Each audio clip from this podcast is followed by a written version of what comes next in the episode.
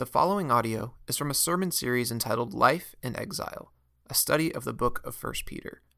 For more information about Sacred City Church, please visit sacredcitychurch.com. Hear the word of the Lord from 1 Peter 5, verses 1 through 5.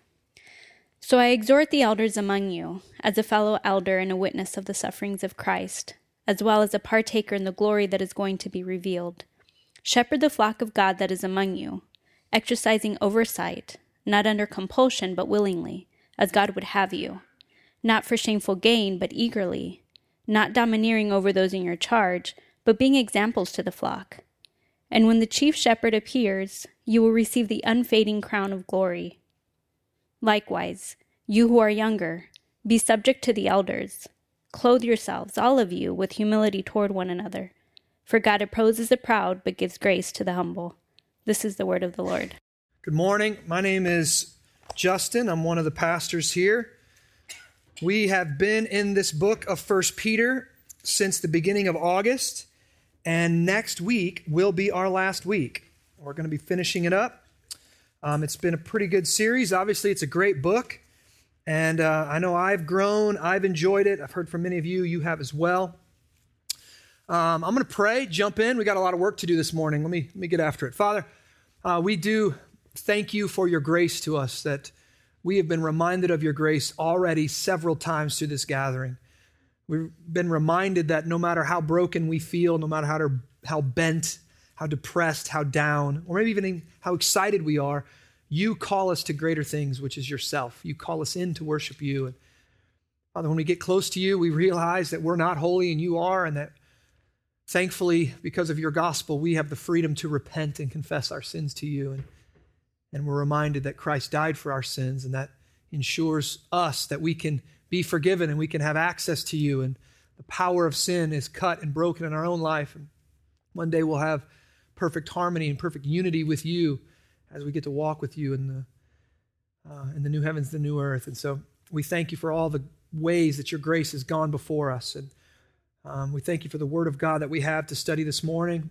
Um, we might be here and not be expecting anything from you, uh, but I pray that your grace was expecting that and your Holy Spirit would preempt our own boredom, preempt our own distraction, preempt our own idolatries, and that you would meet us here in your text, meet us here, and maybe in an unsuspecting way. Um, through the scripture this morning. I ask that you would think through my mind and speak to my vocal cords, that you would help me this morning and help us hear your word. In Christ's name we pray. Amen. well, if we look, if you open up your Bibles to 1 Peter chapter 5, um, there's Bibles in all in, a, in the little black things that go over the chairs. If you don't have one, you can open up the ESV app or open up the Bible app on your phone if you don't have one, if you don't have a Bible. We're in chapter 5. Now, obviously, these sermons, they can't really be standalone sermons because Everything that we say and everything, let's just say in chapter 5, is built upon the foundation of everything that happened in the first four chapters of the book of First Peter.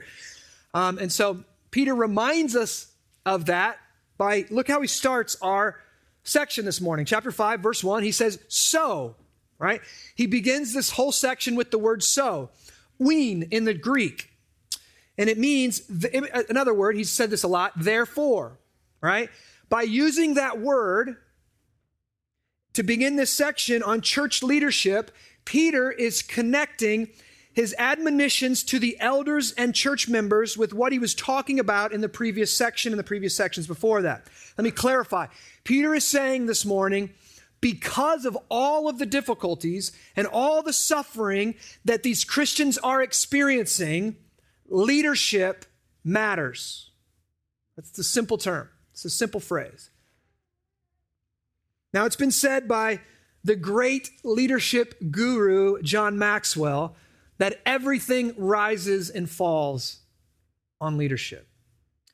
What he means by that statement is that leadership is the determining factor of success or failure in any endeavor. Leadership is that important. If you want a business or a school or a team to be successful, it's not enough to get great employees or great students or great players. You must be able to hire, retain, attract great leaders. And it just so happens that one of the best illustrations of this reality is the last decade of dominance by the Alabama Crimson Tide college football team. Hear me out! 10 years ago, the University of Alabama hired Nick Saban. Saban had been a coach at Michigan State. I knew I was going to get that kind of reaction. I love it. Uh, he had, been hired, or he had been at Michigan State, Michigan State, and he turned that program around. And he went to LSU. He won a national championship there before moving to the NFL to coach the Miami Dolphins for a little while. Then Saban took the Alabama job. And listen to this statistic. Listen to this fact. In five out of the last nine years, the Alabama Crimson Tide have won the college football national championship. And they, and they have finished second twice. That means they have been number one or number two in the country for seven out of the last nine years.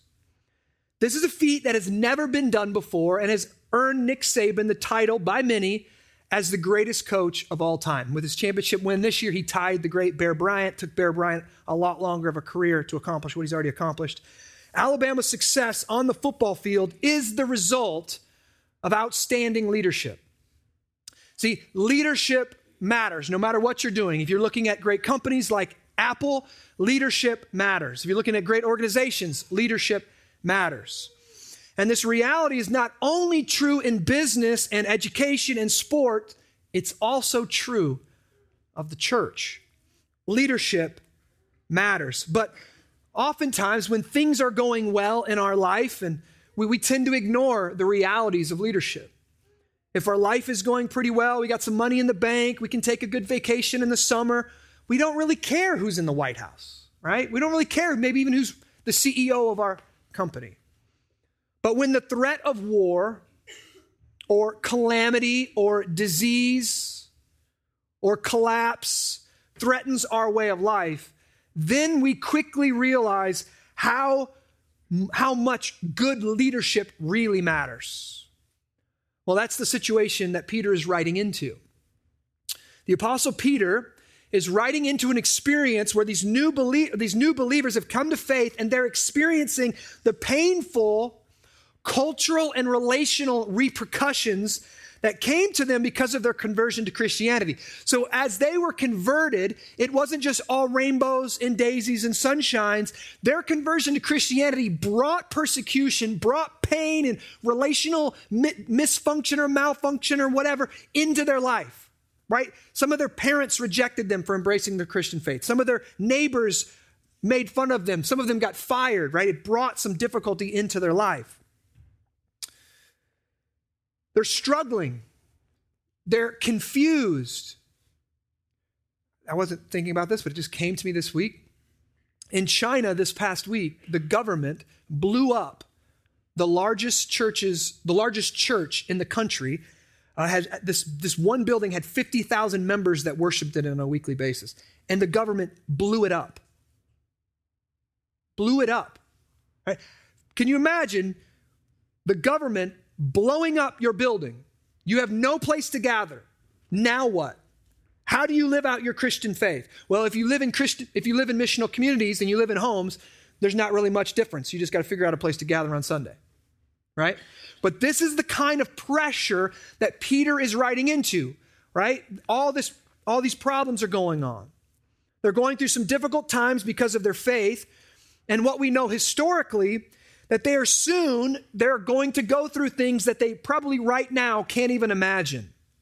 The newly appointed Emperor Nero is going to have many of them thrown to the lions and bears in the Colosseum for sport.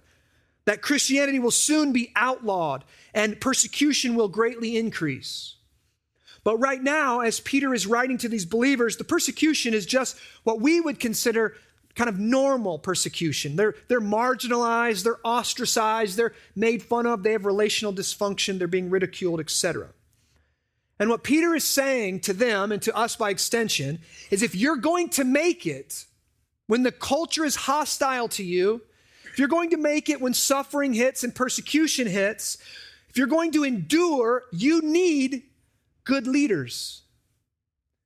The same is true for us today. When your life hits a difficult point, when you experience pain and suffering, when the culture continues to get more and more secular and it gets increasingly difficult to live as a normal Christian and to navigate our difficult cultural waters, leadership matters. So the first thing we should ask is who leads the church? Peter's answer for us is right there in verse 1. He says this So I exhort, he's preaching to, he's writing to, he's teaching to now, directly to the elders among you. This word, elders, it does obviously re- refer to those who are older, typically, uh, but it's not necessarily just an age thing. Um, this word is borrowed from ancient Israel. Uh, in the Greek, the word is presbyteros. Presbyteros. This is where we get the English word Presbyterian. It's a type of church government, a church leadership structure that's led by elders. This word, presbyteros, is the most common term in the New Testament for the leaders of the church. All right? Um, from this verse and then others like it in Acts 20 that we'll look at later, we're going to see that the elders are a group of men who function as overseers of the church. And they function within what we call a plurality of, of authority. Look what Peter says here I exhort the elders among you as the Pope. No, he doesn't say that, right? He says, I exhort the elders among you as a fellow elder. So, what he's saying is, we're all elders here. My influence isn't really from the top down.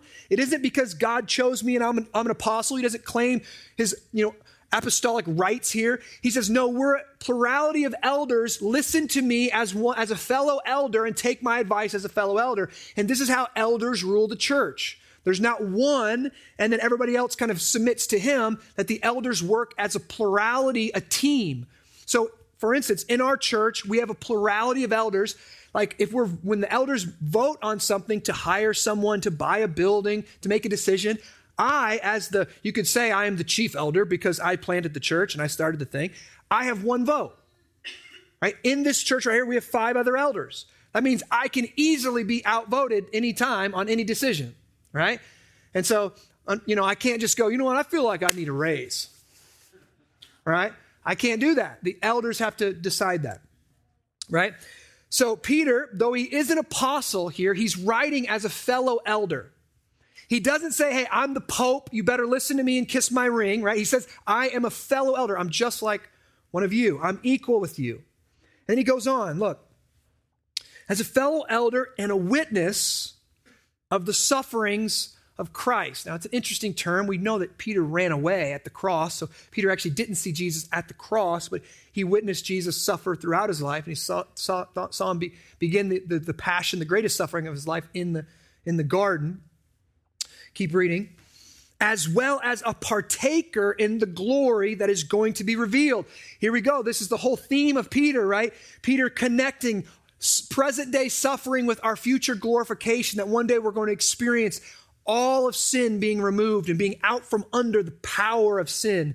And we're going to experience a new glory, a new freedom, right? He said, I'm a partaker in that. I've seen the suffering of Jesus, and I'm a partaker in that glory that's going to be revealed. He's reminding them, hey, my reward as an elder is future too. Right? He's not sitting on some kind of throne in Rome getting money from all the churches, and he's got this lavish lifestyle. He's suffering along with them. He's saying, My reward is coming when Christ comes back as well. I'm in this difficulty with you. I'm in the trenches right beside you, suffering through this difficult time as we wait for Jesus to return and bring our full redemption and glorify our bodies while he renews all the earth. So the first thing we see about this thing of the this elders or this eldership is that it's a plurality. They, they, they lead together. Next, we, we need to ask, and, and um, listen, there's going to be a lot, you're going to have a lot, you might have a lot of questions on, on this because we're going to really be talking about who leads the church. And many of us, we've grown up in all kinds of different church backgrounds or no church backgrounds. Many of us are just altogether suspicious of any form of leadership. Got many people in our culture that just push away from leadership and say, I'm against organized religion. And, and they push back from it. And I like Jesus, but I don't love the church. Well, the problem with that is Jesus loves his church and that Jesus leads through his church and Jesus ministers through his church and Jesus appoints certain people to lead his church. And so if we want to grow in our faith, we need to come under some form of leadership. And we think the best leadership is the leadership that models itself most closely to the revealed word of God that God's given us. Okay? So we're going to go there. What do the elders do? Look at verse 2. So, he, so he, first half he says, So I exhort the elders among you. And in verse 2 shepherd the flock of God that is among you. That word shepherd there, that word in the Greek, I'm going to use some Greek today. I'll explain them all, is poimen. Okay, poimen. That's where we get the term pastor, right? Um, in the Latin, pastor means shepherd. That's what it is, all right? The word for shepherd is pastor. So it's important for us to see this, this, this and understand it. Pastoring is a function of the office of elder. An elder is to pastor. An elder is to shepherd the flock of God, the people that God has given them to oversee and care for. Now, why do I make that point? Many of us grew up in churches that had pastors and elders, and those were somehow different things. Okay? Peter right here is saying elders, pastor. They're not two separate offices. So at Sacred City, we use the terms elder and pastors interchangeably, and elder pastors and elder shepherds. So in some uh, churches that are more influenced by the culture and are kind of CEO type models of business leadership, you have the pastor, maybe it's called the senior pastor, and he's the leader over the church. Then you have an elder board. And the elder board are oftentimes just kind of businessmen who are good at business and they kind of oversee the things of the church, right? And then you maybe have a deacon board under that and they basically clean the church and take care of the grounds and things like that. I want you to see that in, in a lot of ways, that is an unbiblical church structure. Okay? That the pastor isn't really functioning as a plurality of elders. He's kind of functioning as a CEO over his board of directors. Right? And we don't I don't think that's that's healthy because I don't think it's appropriate biblically. Now look, look let's keep going. There's one other term I want you to see. When he says there exercising oversight, that is the word episkopos, and that's where um, Catholics and, and some other Greek Orthodox, that's where they get their term bishop. Bishop comes from that term. And so in the Roman, Roman Catholicism, you kind of have, you know, you have, you have the Pope, and then you have priests, and you have, or you, then you have bishops, and then you have priests. But again, Peter is not using these as separate offices. He's saying an elder, pastors, and bishops. That's what exercising oversight means. An elder shepherds and oversees a local congregation.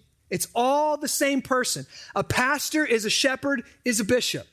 A pastor is an elder, is a bishop. They're used interchangeably. Now, what, a, what does an elder do then? What, so, an elder shepherds. So, what, what does a shepherd do? To put it simply, there's basically four things that a shepherding elder has to do. One, they must know their sheep. Two, they feed their sheep. Three, they protect their sheep. And four, they lead their sheep. I'm going to break this down. First, know their sheep. This is another reason why we say around here that church membership matters. This is one way we can ensure that the elders of Sacred City know every single person who calls Sacred City their home. If you're in the hospital, we want to know about it. If you've had a loss, we want to know about it. If you're suffering, we want to know about it. But we cannot shepherd you if we don't know you. We also know you through our missional communities. Many of you don't know this, but every month our elders get together with our missional community leaders in what we call huddles to discuss what's going on in each and every single one of our missional communities. See, if you're suffering, we want to know about it. If you're going through a difficult season in your marriage, we want to know about it. As you tell your missional community, your missional community leader refers it back to the elders. On Wednesday morning, all the elders meet together. We pray for you by name when you're going through difficult times like that, the things that we're aware of. This is one way or two ways that we want to know our sheep. We are responsible to God to shepherd you. We want to know you. We want to know your name.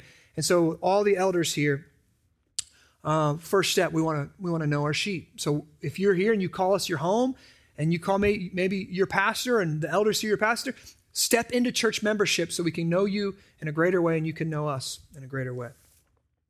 Second, elders are to feed their sheep. Feeding the sheep means to provide the biblical teaching necessary for each of us to grow up into maturity in Christ. The elders oversee the preaching and the teaching. And some of the elders, all the elders teach, but some of the elders preach as well. We, we choose the MC curriculum. We oversee the Sunday liturgy. Um, my, one of my primary jobs is choosing books of the Bible, what to go through next, and, and to preach verse by verse through books of the Bible. It's our responsibility to ensure that the gospel is being faithfully preached week in and week out throughout all of our gatherings, throughout all of our churches, throughout all of our missional communities. And it's obviously it's my great joy to feed you the word of God each Sunday. We want to provide a well balanced diet, so we go back and forth between studying an Old Testament book and then studying a New Testament book, and we sprinkle in some uh, topical series now and then. Um, and I'm going to be honest, I am very excited for what God's going to be teaching us in this new year. Um, I spent a day away planning out the year, um, praying where would God have us to go, and um, I'm pretty excited about it. And I'll just tell you, I'm going to go through it real quick. We are going to take, so next week is our last week in First Peter. And then we're going to spend nine weeks um, studying the kind of topic of revival. And now, many of us probably have some idea of revival in our head. Um, you know, we, we've, we've, our tent days are past, okay, so don't think that. No snakes will be brought out on stage. Um, But revival is this concept, this idea where a special move of God happens and many people come to know him and many people grow in their faith and even the culture gets changed a little bit. We're going to study some past revivals. We're going to look to the text, what happens in revival. And the, this is really growing out of my great desire to see the people that I'm on mission to um, come to know Jesus. Like I've been sharing the gospel with people and they just haven't been getting it. And I know it's not up to me, it's up to God. So let's pray for revival. Let's pray for God to do something in our city. That's what I want to see happen. That's what we're going to spend the first nine weeks of this year, or the next nine weeks, talking about. Then, hopefully, God will do something and bring some new people in. And then we're going to be examining Ecclesiastes taking a long look at life under the sun. And Ecclesiastes is, is one of, many scholars say, the best book of the Bible to study for our understanding our secular world that we're living in. Because the whole mentality of the book is everything under the sun, I've done it all and nothing makes me happy. Now what? It's basically the test of the, that's basically the thesis of the book. So we're going to be examining a lot of things there. We're going to be taking a look at that. Then um, we're going to be taking six weeks learning how to pray like Jesus. Uh, we're going to be studying six weeks in uh, the Lord's Prayer in Matthew. I'm really excited about that. I'm excited about it all, if you can't tell. And then we're going to finish the year and begin the new year next year, take tackling the most ambitious project uh, we have under, ever undergone so far. We're going to be going verse by verse through the book of Revelation. Yeah, yeah. My stack of commentaries is like this at home right now, okay? So everybody's like, woo! Tried to see that one, but I, you, you lost me in Horrors and Dragons, right? Like that's what happens. You start reading that book, and it's like we got lampstands, we got fire breathing dragons, Jesus is shooting lightning out of his eyeballs. What's happening? Well, we're going to be studying it. It's going to be difficult. We're going to work our way through it, but the Lord's going to meet us there. Uh, I, I am approaching it. I am not approaching this book with a swagger, let me tell you. I am approaching it with great trepidation, but I'm also expecting God to do, to, to do great things uh, in, this, in this new year. So, this is some of the ways that elders, we take it, we take a great responsibility in feeding our sheep, right? We don't get up here and give a little TED talk with a Bible verse. Okay, we don't get up here just to make you feel good and give you some Oprahfied sayings that you can go out and just, whoo, I feel motivated, right? And then by two o'clock, you forgot everything. We want to provide deep, theologically rich uh, meat from the Word of God, right? So, elders, um, we know the sheep, we feed the sheep. Next, elders are called to protect the sheep. We do this by creating and maintaining a safe environment in all of our worship spaces. We've hired security to help us in this. We've got cameras in the kids' area. We shovel and salt the walks so nobody breaks a hip on the way in. But there's a danger that is much greater to us than any physical harm from an outsider or a slip and fall in the ice. Please go with me to Acts chapter 20.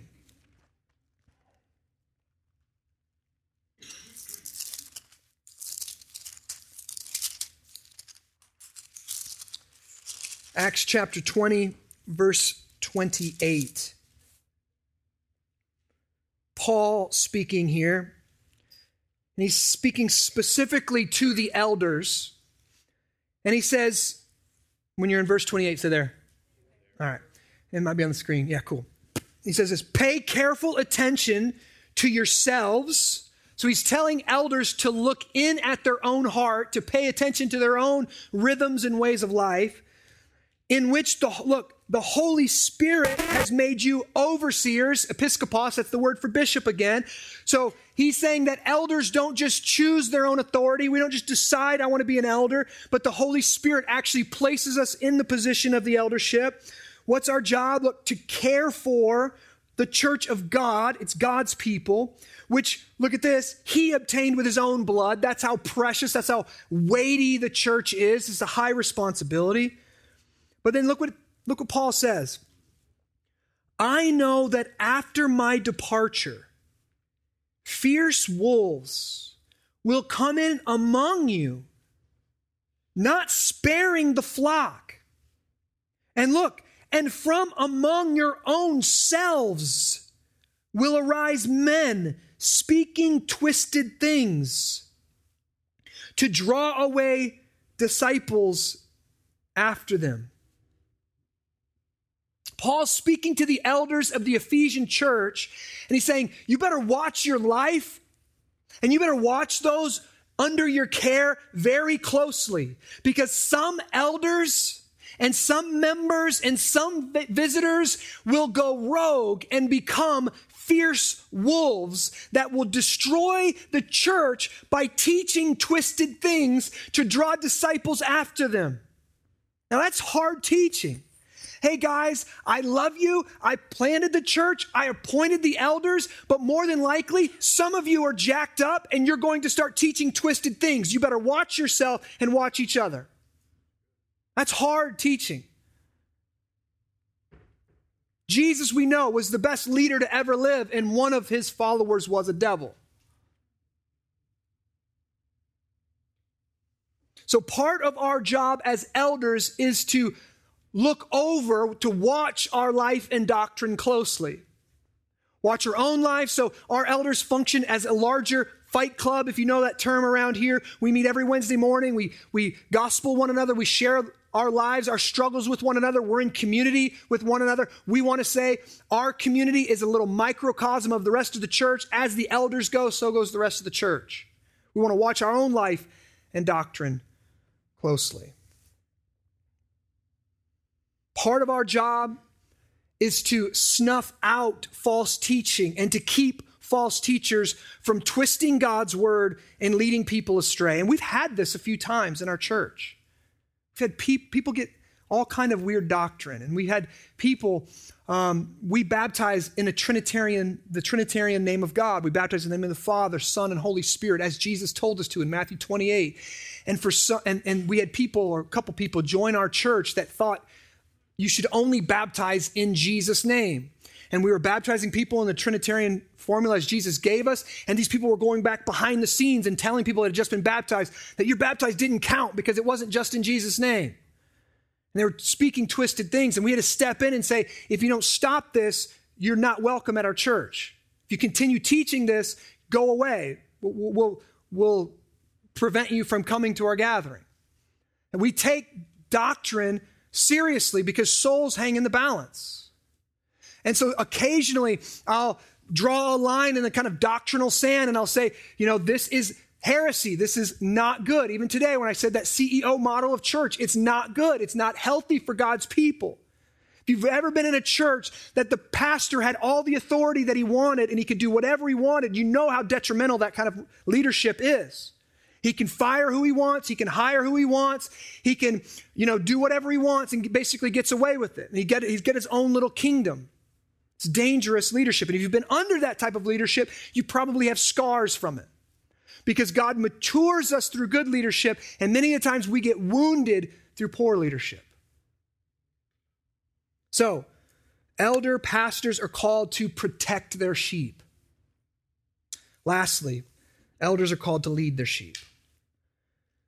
The Apostle Paul said to the Corinthians, Be imitators of me as I imitate Christ. So all the elders say, Follow me as I follow Christ. And when we point an elder at Sacred City Church, we're confirm, affirming them to all of you and saying, Follow these men. They're worthy of you following them. They've been tested, they've been tried, they've been found true.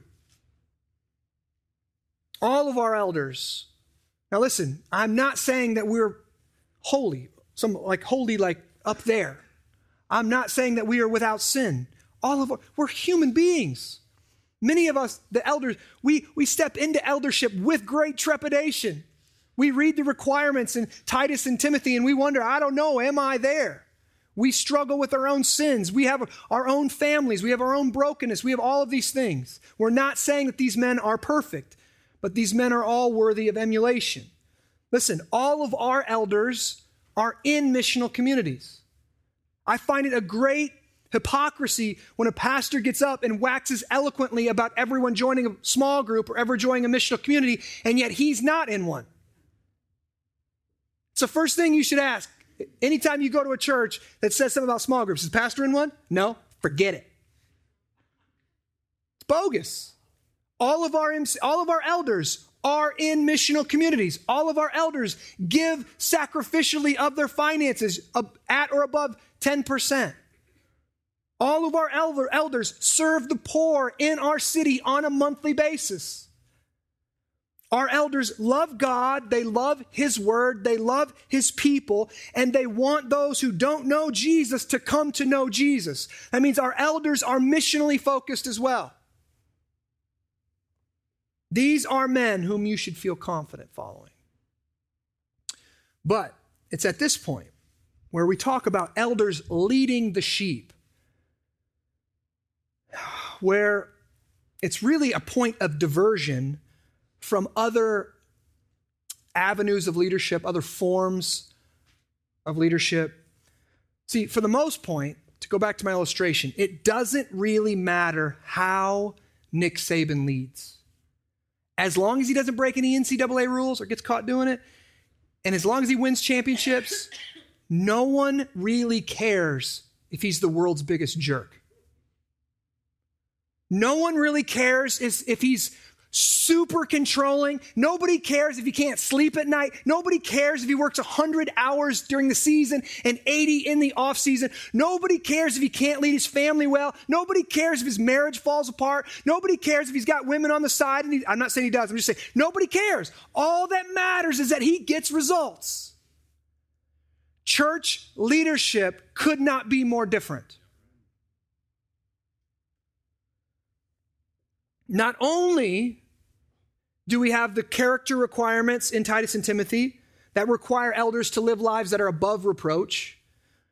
Peter also shows us here how elders are supposed to lead the flock of God.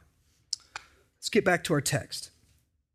He says in verse 2 Shepherd the flock of God that is among you, exercising oversight. So, exercising oversight. Think about a shepherd looking over his sheep. Okay, this is the analogy. Look at, oh, is one going off? Uh oh. Right? One about to go off the cliff? Oh, we got to get after that one. Right? Exercising oversight. Okay?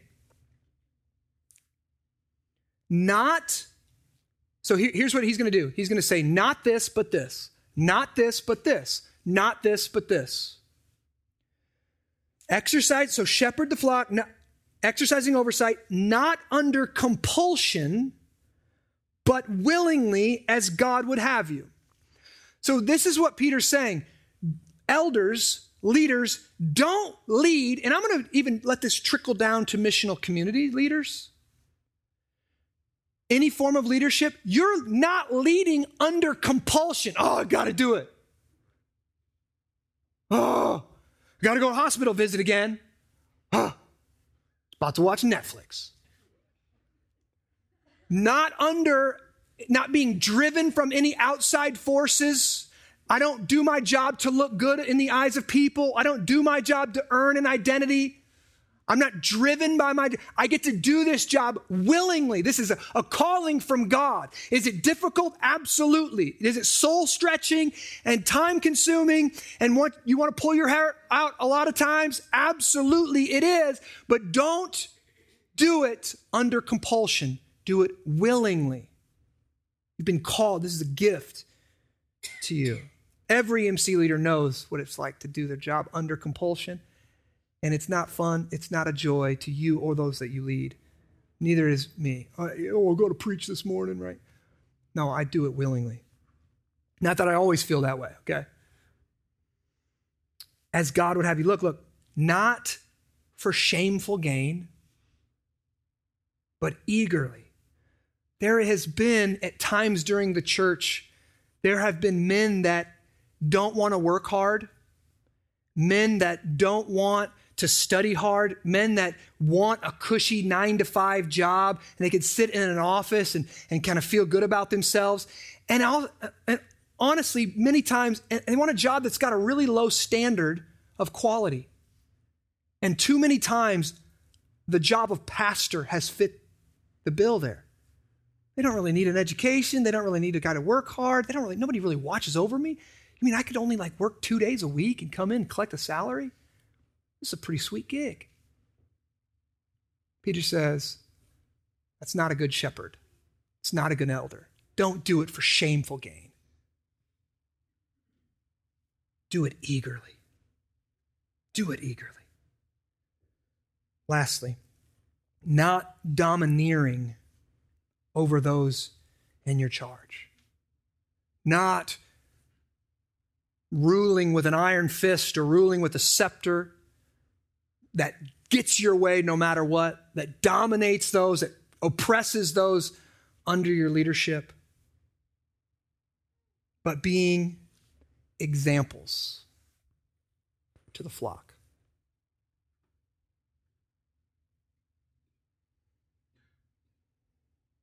Jesus. Now let's keep going here.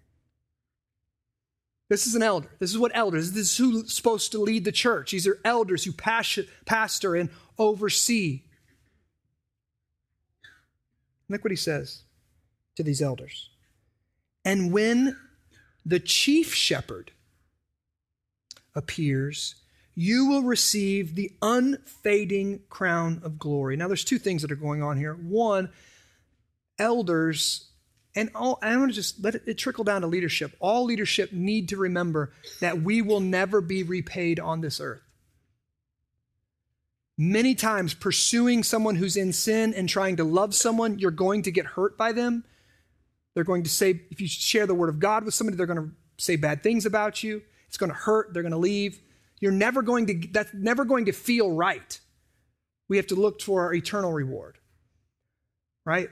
Leaders typically are the ones who sacrifice the most, the most family time, the most financially, the most for the kingdom. And we're not, we can't get our eyes on the earthly realm. If we get our eyes too much on this earthly realm, we forget. We start feeling sorry for ourselves.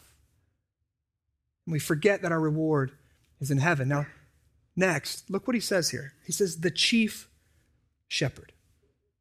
The chief shepherd in our quote unquote kind of organizational chart at Sacred City that you learn about in the in the uh, membership process, we have Jesus Jesus as our senior pastor.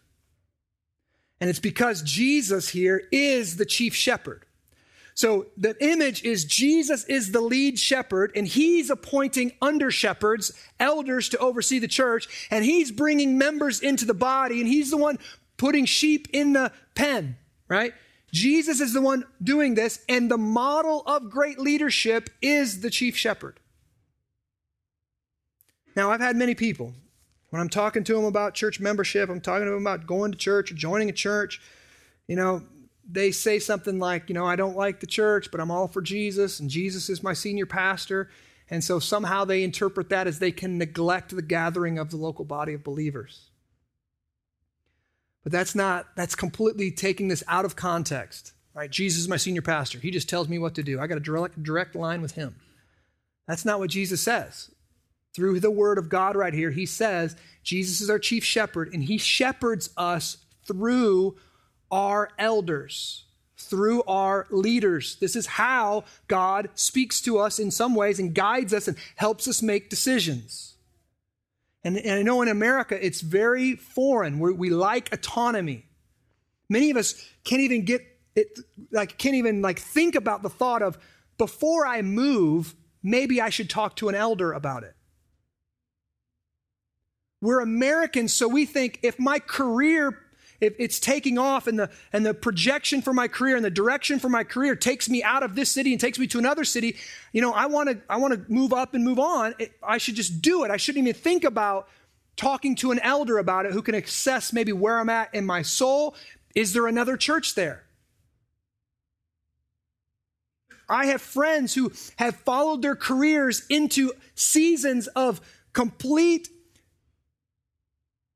silence and solitude from God. They, they took a job where there was no good church in the area and their souls shriveled for a decade.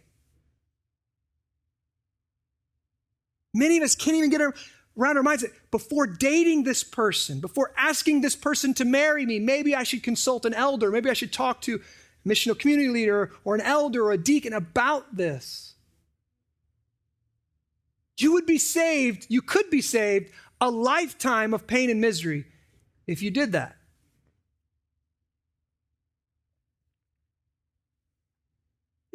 As an elder myself, before I make a large purchase, I call other elders, I ask them. I call deacons, I ask them.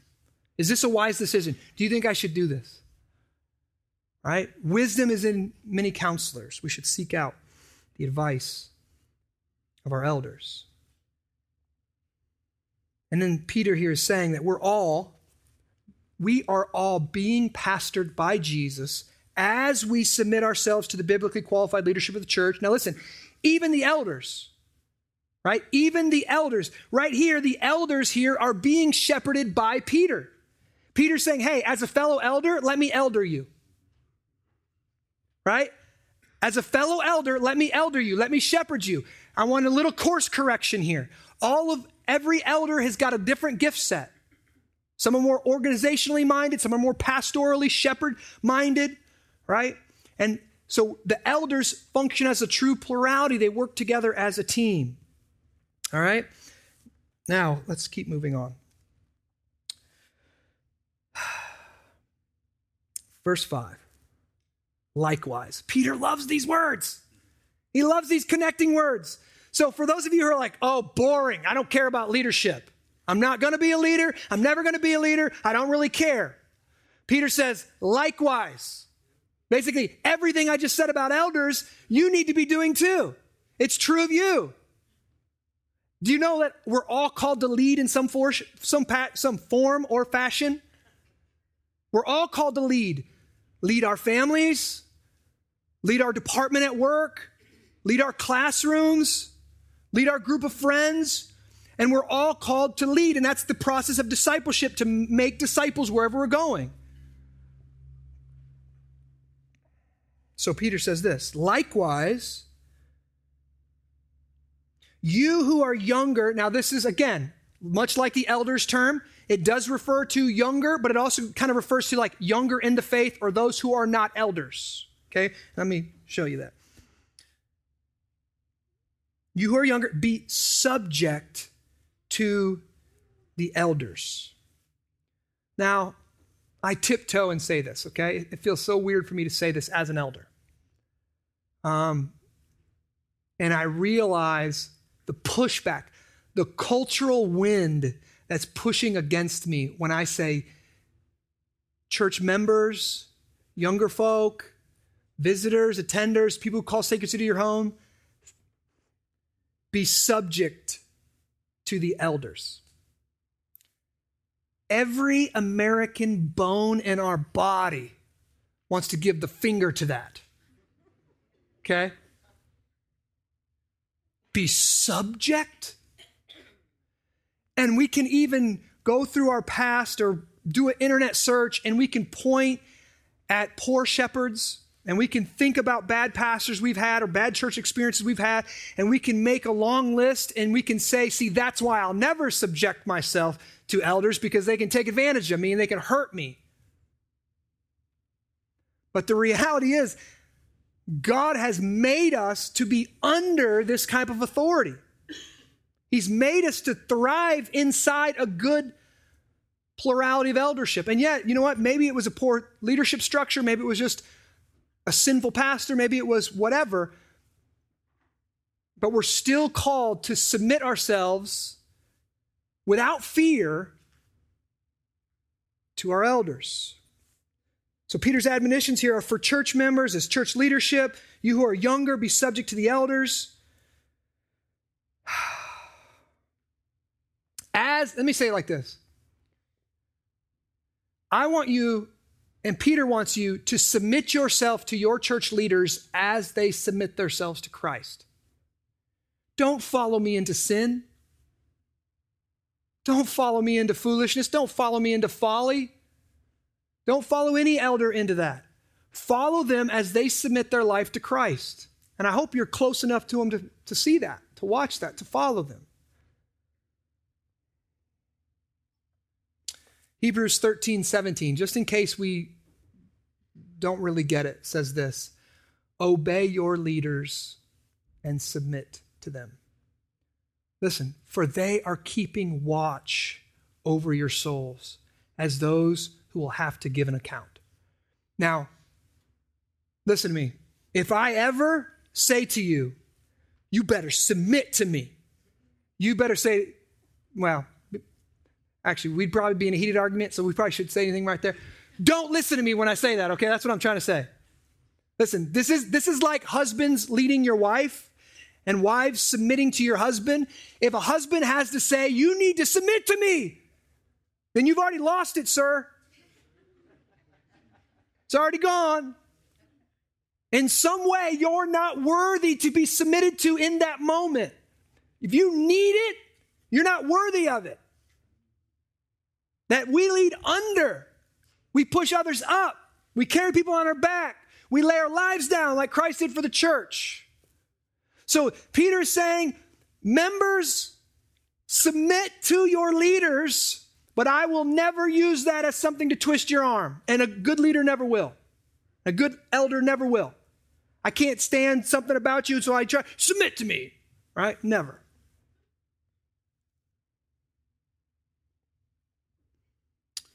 Submit yourselves, be subject to. Now, if you're not a Christian in here and you came into this morning, you're like, no. Who does this guy think he is? I get it. I get it. Why would I submit myself to you or any elder or any person? I have a brain. I have a brain in my head. I have an education. I know a little bit thing about life. I don't need to submit to you. I, matter of fact, I can search the internet and find somebody I like better. It's true. Here's this is the whole, I'm going to tell you, this is the whole, oh, this kind of leadership, this kind of relationship between leaders and members can only happen inside the Christian religion. And the reason it can only happen inside the Christian religion is because only the Christian religion has this thing called the gospel, which is good news. It literally means good news. See, Peter says this. Look, look how he says it right here.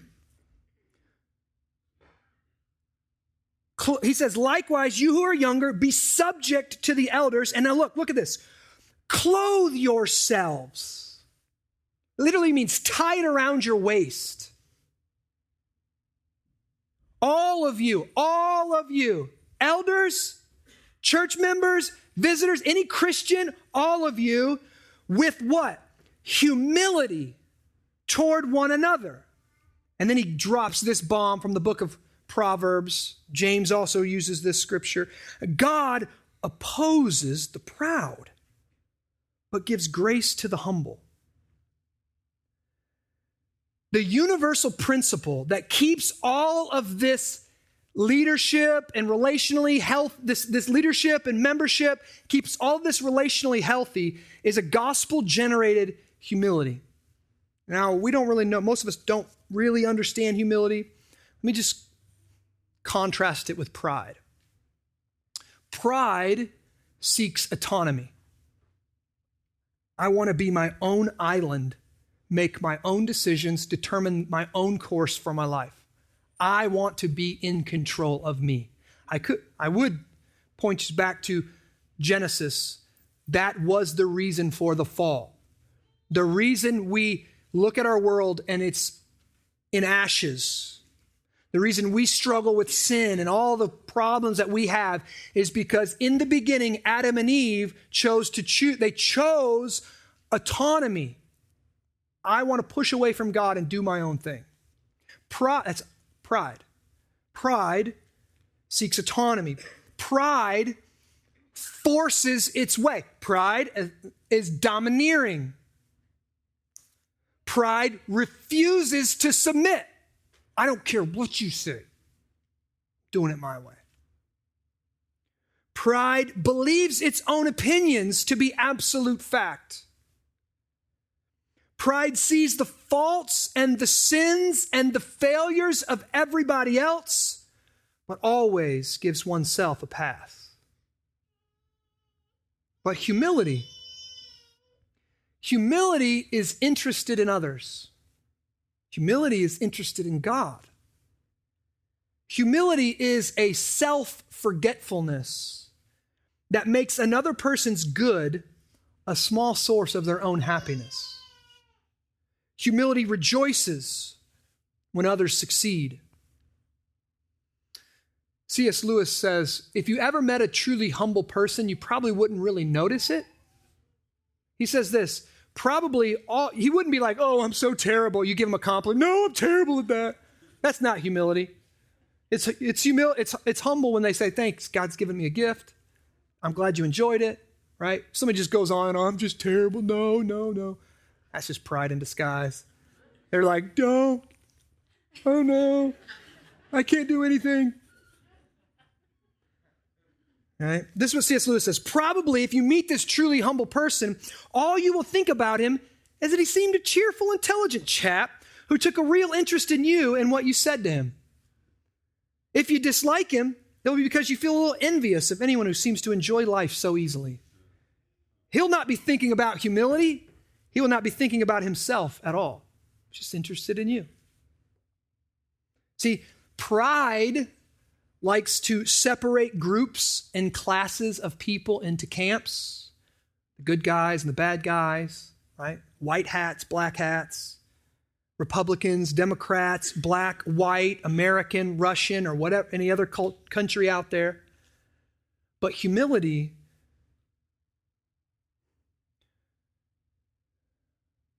hmm.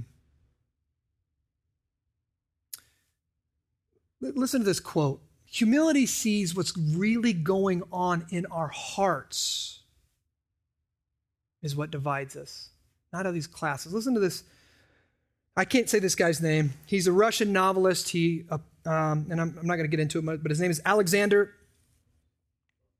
Thank you. Yep. Solzhenitsyn. Hmm? This is what he says. Gradually, he wrote opposing the Russian gulag, and he could only publish in America and, and everything. So listen. Gradually, it was di- disclosed to me. It was disclosed to me. He, he realized, let's just say through revelation, that the line separating good and evil passes not through states, nor between classes, nor between political parties either, but right through every human heart and through all human hearts. This line shifts inside us, it oscillates with the years, and even within hearts overwhelmed by evil, one small bridgehead of good is retained and even the best of all hearts, there remains an uprooted small corner of evil. See, humility recognizes I don't have a podium to stand on, and those people are the bad guys. Humility realizes badness is in me. Evil runs through my veins. I have the propensity, I have the capability, given the right situations, the right circumstance, to act evil. See, that breeds a humility. And when we can see that, we are ripe for the gospel. This is kind of like the pre work that God, through His Spirit, does in us. This is how grace precedes repentance, grace precedes forgiveness. That grace comes to us and opens our eyes to the own, our own evil in our own heart. And no longer is it the Republicans, no longer is it the Democrats. It's what's in me that's the problem. Sin is in me. And I like to divide people. It's easier for me to think about the good guys and the bad guys than all of us kind of somewhere in the mushy middle. Now, this is important because if humility is kind of a prerequisite for understanding the gospel, for, have, for knowing God and meeting God and coming into the Christian religion, how does one get, get humility?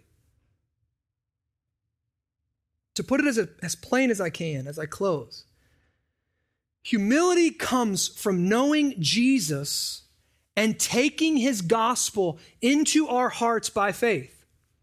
This is what Peter means when he says, clothe yourself with humility. What, you know what many commentators say?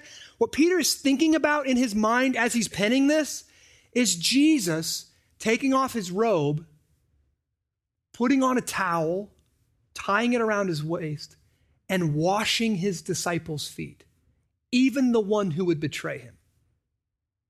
Many people have said, Justin, we should do a foot washing here. I'm like, super awkward. No. I don't want anybody's feet in my hands. It just feels weird. I, I, no. There's something deeply humiliating about that. Not only washing feet, but being washed. This is why Peter himself said, No, don't wash my feet, Lord. No, no, I should wash yours. And he says, No, not unless you let me wash you. You don't, you're not going to know me. You're not going to enter into the kingdom of God unless you humble yourself and let me wash you. And this is going on in Peter's mind as he's writing this. We all need to be washed. We all need to be humbled. We all need to look to our king, our great leader, the shep, the great shepherd, the chief shepherd, and look how he led. Tied a servant's garment around his waist and served. How humble. But of course, Jesus went farther still. Jesus, our chief shepherd, died for his sheep. He died to ensure that we, though sinners through and through, could be made new. And you know what? I'm just thrilled with this reality Coming to Christ isn't just about getting forgiven, guys, of your sins. Your sins, they are many and they need to be forgiven. But you don't just get your sins forgiven and then kind of move on. And then we're going to keep sinning. We're going to be frustrated and we're going to have this cycle all, our whole life of sinning, feeling like a failure, getting forgiven. And the cycle just continues, continues, continues. Coming to Christ is about being made new. That there's a new eternal seed planted in your soul. That seed will never die. It will go on into eternity. And one day, the whole power of sin will be broken and be removed from us. Jesus has done this by dying for his sheep. This reality, as I think about it and meditate on it, a sinner, like thinking of myself as a sinner who's prone to jump off a cliff, a sinner who's prone to evil. We sang the song today, right? My heart, it called us a wretch in one of the songs. It said that we're prone to wander away from God, we're prone to seek our own way, that He laid His life down to save us. That humbles a person. When you bring it in and you trust it and you believe it, that Jesus did this so that we could be redeemed to know God and walk with Him forever in the new heavens and the new earth. This is the good news of the gospel. This is what makes Christianity different. It's not about trying harder. It's not about doing more. It's not about being better. It's about trusting Christ, putting your hope in the shepherd who laid his life down for the sheep. Now, listen. As you believe that, your life begins to take on that shape. As you trust the gospel, you begin to lay your life down for others. There is no, thank you, God, I'm going to go be a jerk now. I'm going to go live my life autonomously for my own ways. No, no, no, no. You didn't take it in. You didn't think about it, you didn't process it, you didn't believe it, you didn't trust it, you didn't love it, you didn't your affections weren't stirred by it. When you're captured by the way of Jesus, the gospel story, what he's done for you, your life will begin to take the shape of the gospel. Self-sacrificial love. Humility towards leaders, humility towards one another, not thinking too highly of ourselves loving others as Christ loves us. And you can have that now. It can begin in you now by putting your faith in Jesus Christ. Father, I thank you for your word. I thank you for the way that you structured your church. You didn't put the most competent on top.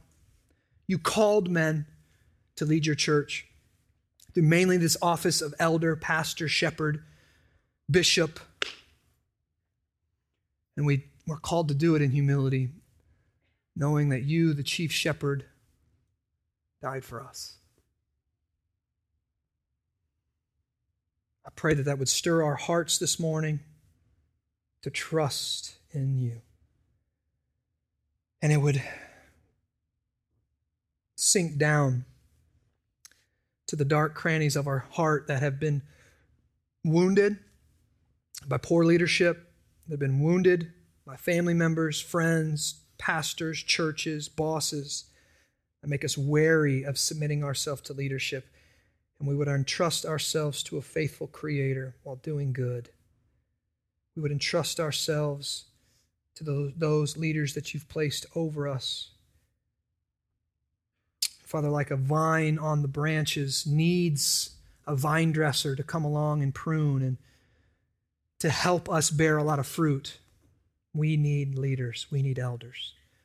I thank you for the elders of this church. I pray that you bring more, that you'd cause more uh, biblically qualified, faithful men to be called to the office of elder here at Sacred City, that you'd raise us up.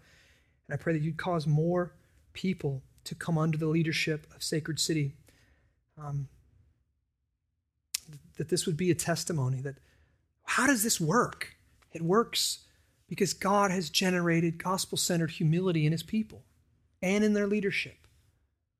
And they all trust their faithful shepherd together. Father, let the church, through our relational harmony, through the way we can be different, diverse, and yet united, may we present a compelling vision to the world of what that looks like diversity and unity. As we come this morning, we're reminded again we're not here because of our socioeconomic backgrounds, we're not here because of our race, we're not united by our privilege, not even united by our ethnicity or the country that we grew up in. We're, we are united through the broken body and the shed blood of Jesus Christ. So we come to you this morning with hands open to receive the grace that only you can give us through your body and through your blood. And we eat it and we bring you inside. We taste you that you are good and we bring you inside of us this morning. We're just reminded that you leave with us, that you go with us, that you'll never leave us or forsake us. That you are the chief shepherd who lays his life down for the sheep. Thank you, Lord. Jesus' name I pray. Amen.